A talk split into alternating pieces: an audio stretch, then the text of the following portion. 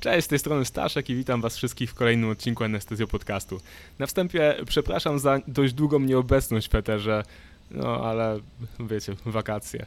E, natomiast teraz, dzisiaj chciałbym powitać wśród nas e, Michała Zajdela, który jest młodym entuzjastą anestezjologii, medycyny ratunkowej, intensywnej terapii i dzisiaj e, zgodził się użyczyć nam swojego głosu, by opowiedzieć o przyjmowaniu na świat małych szkrabów metodą cesarskiego cięcia w znieczuleniu podpajęczynówkowym lub też w znieczuleniu zewnątrzoponowym.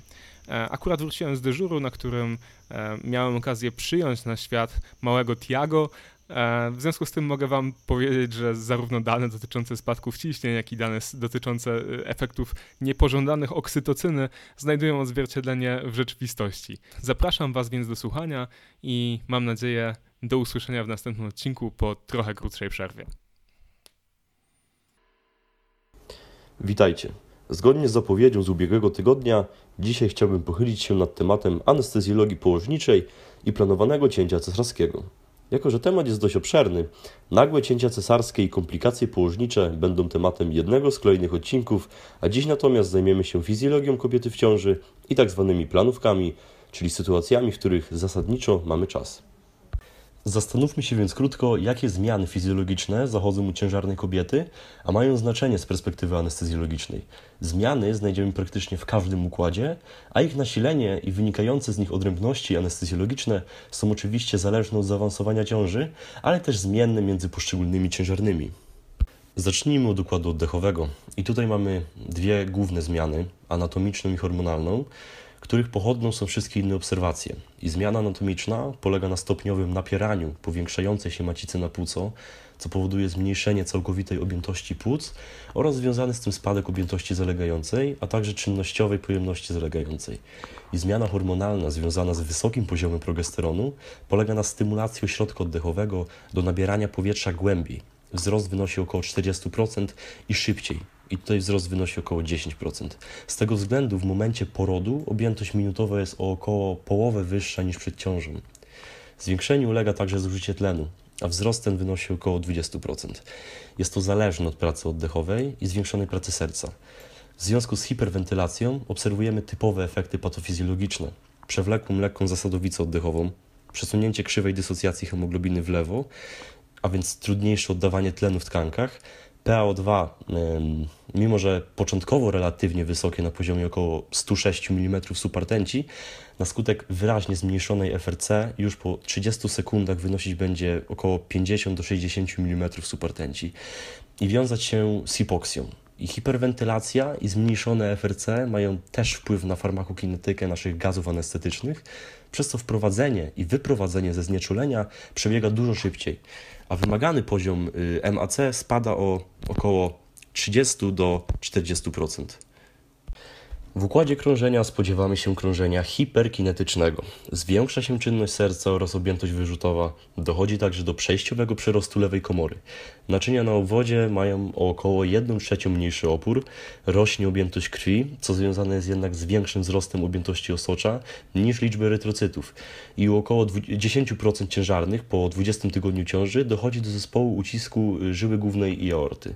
U 2 do 4% y, ciężarnych rozwija, rozwijają się ponadto zaburzenia rytmu serca, które przy klinicznej istotności mogą być leczone dożylnym metoprololem, adenozyną przy częstoskurczu nadkomorowym lub aimaliną przy częstoskurczu komorowym. I tutaj amiodaron jest przeciwwskazany. W układzie krzepnięcia mamy do czynienia z nadkrzepliwością, a poszczególne osoczowe czynniki wykazują wzrost aktywności nawet o 1000%.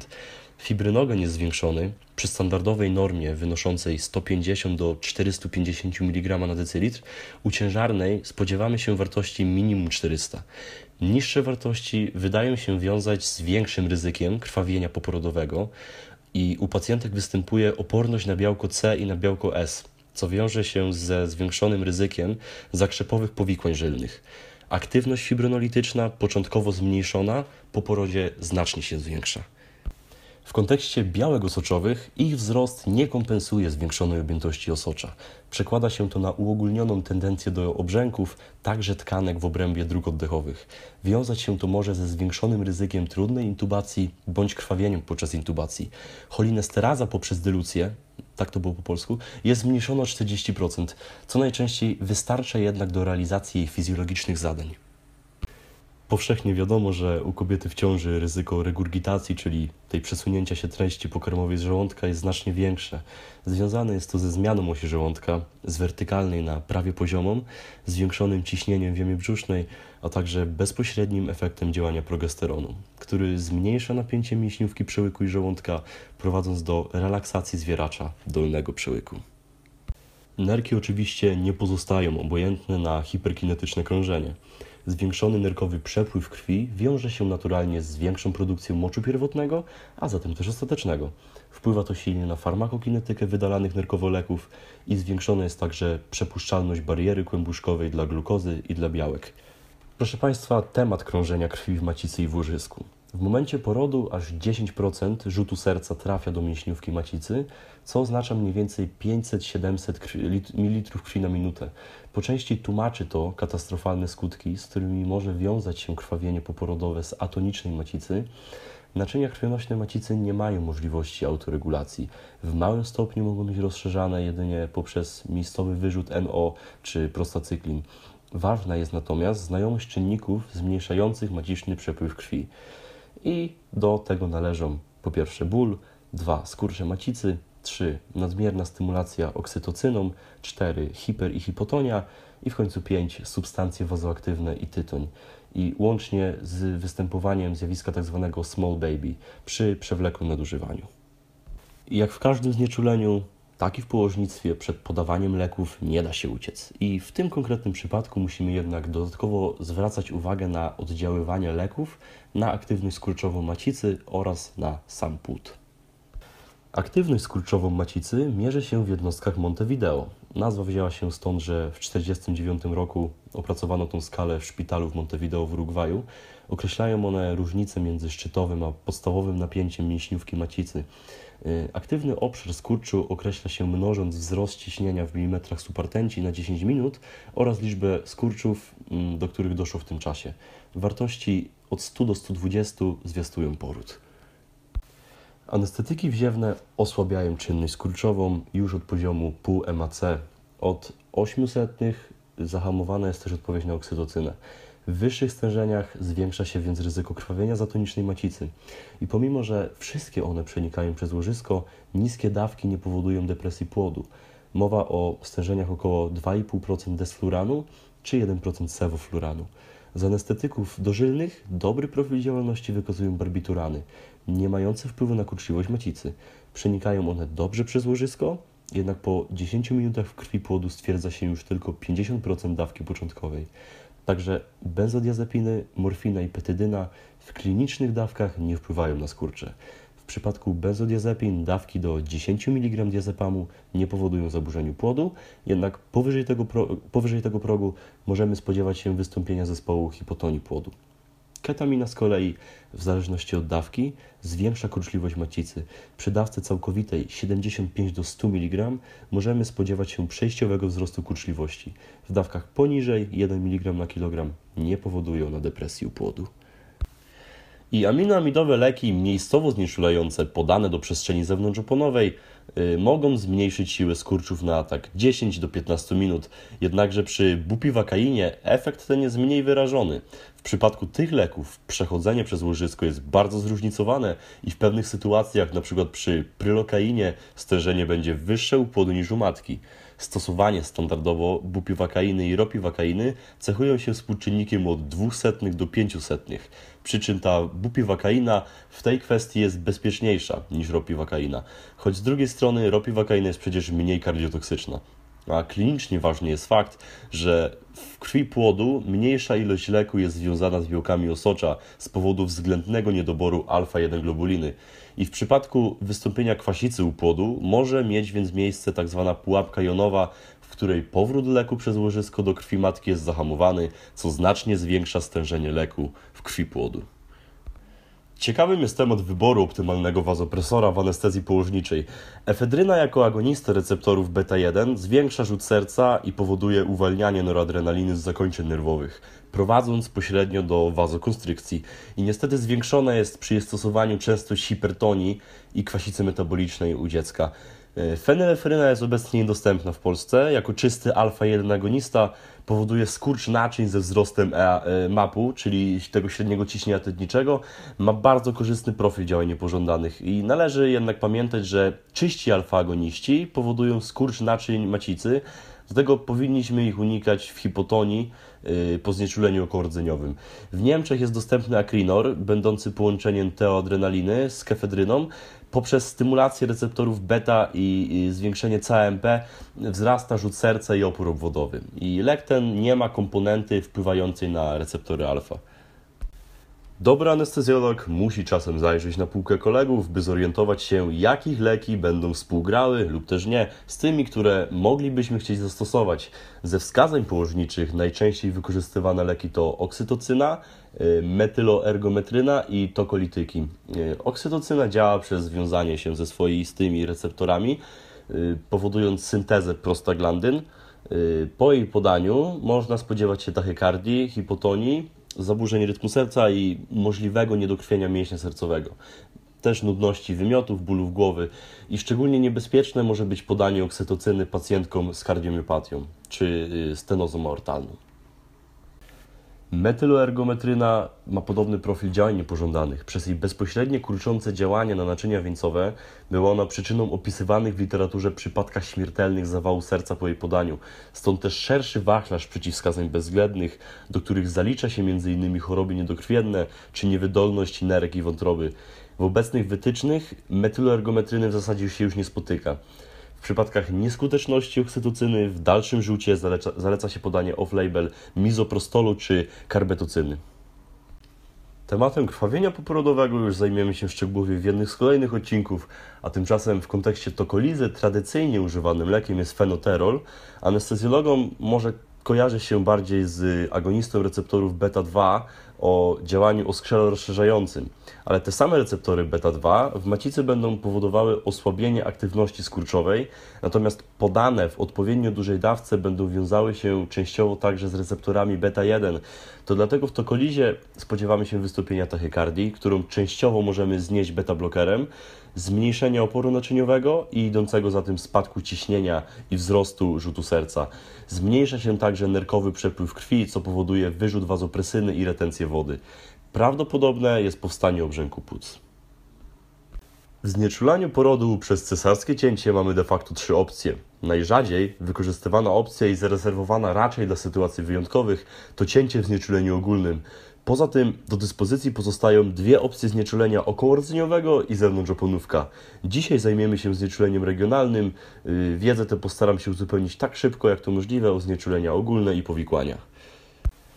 Dużymi zaletami cięcia w znieczuleniu regionalnym jest zmniejszenie ryzyka aspiracji i depresji płodu po porodzie.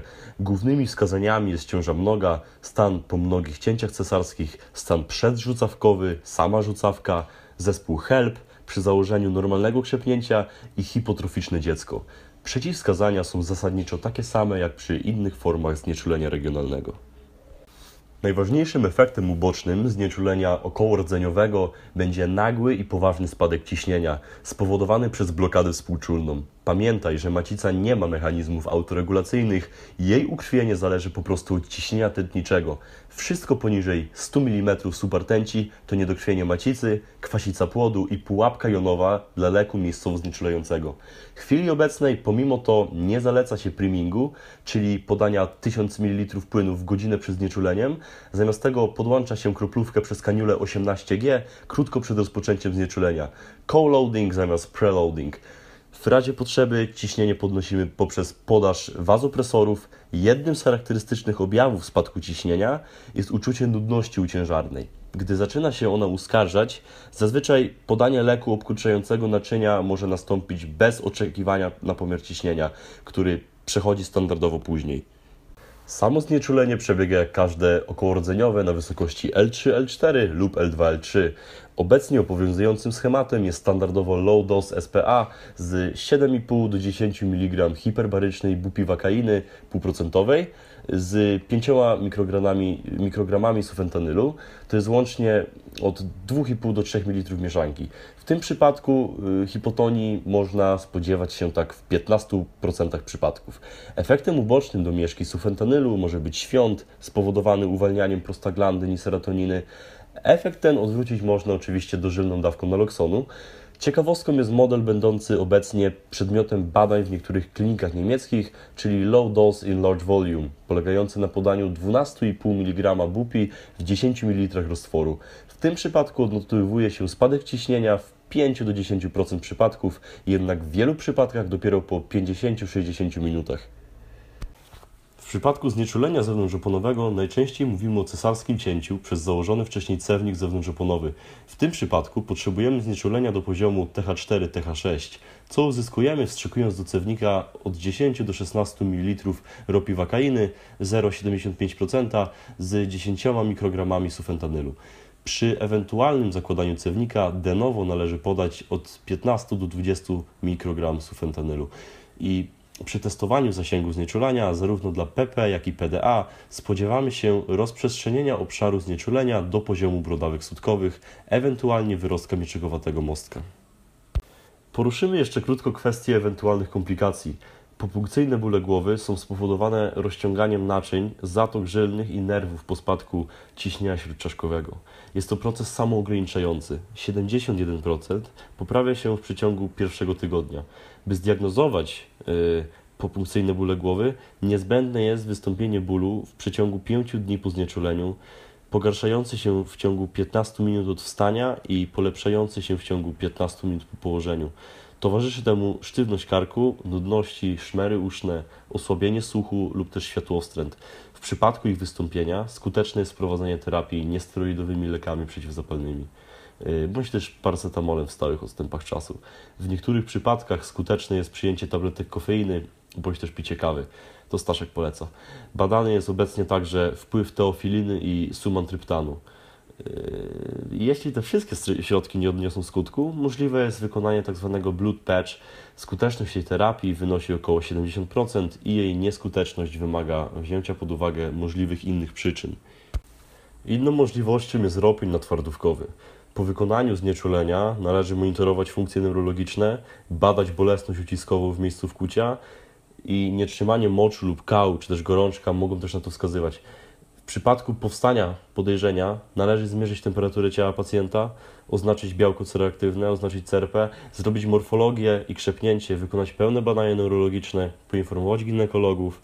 W przypadku, gdy wyżej wymienione badania nadal wskazują na powstanie ropnia lub krwiaka, wskazane jest wykonanie rezonansu magnetycznego w trybie pilnym i pilna konsultacja neurochirurgiczna. Im więcej czasu mija od pierwszych objawów, tym niestety, ale gorsza prognoza dla pacjentki. Dotarliśmy do końca. Dzisiaj skończymy właśnie w tym miejscu. Przypominam też, że w kolejnym odcinku pochylimy się nad wskazaniami do cięcia na CITO oraz komplikacjami położniczymi i rolą anestezjologa w ich przebiegu. Tymczasem życzę spokojnych dyżurów. Pozdrawiam.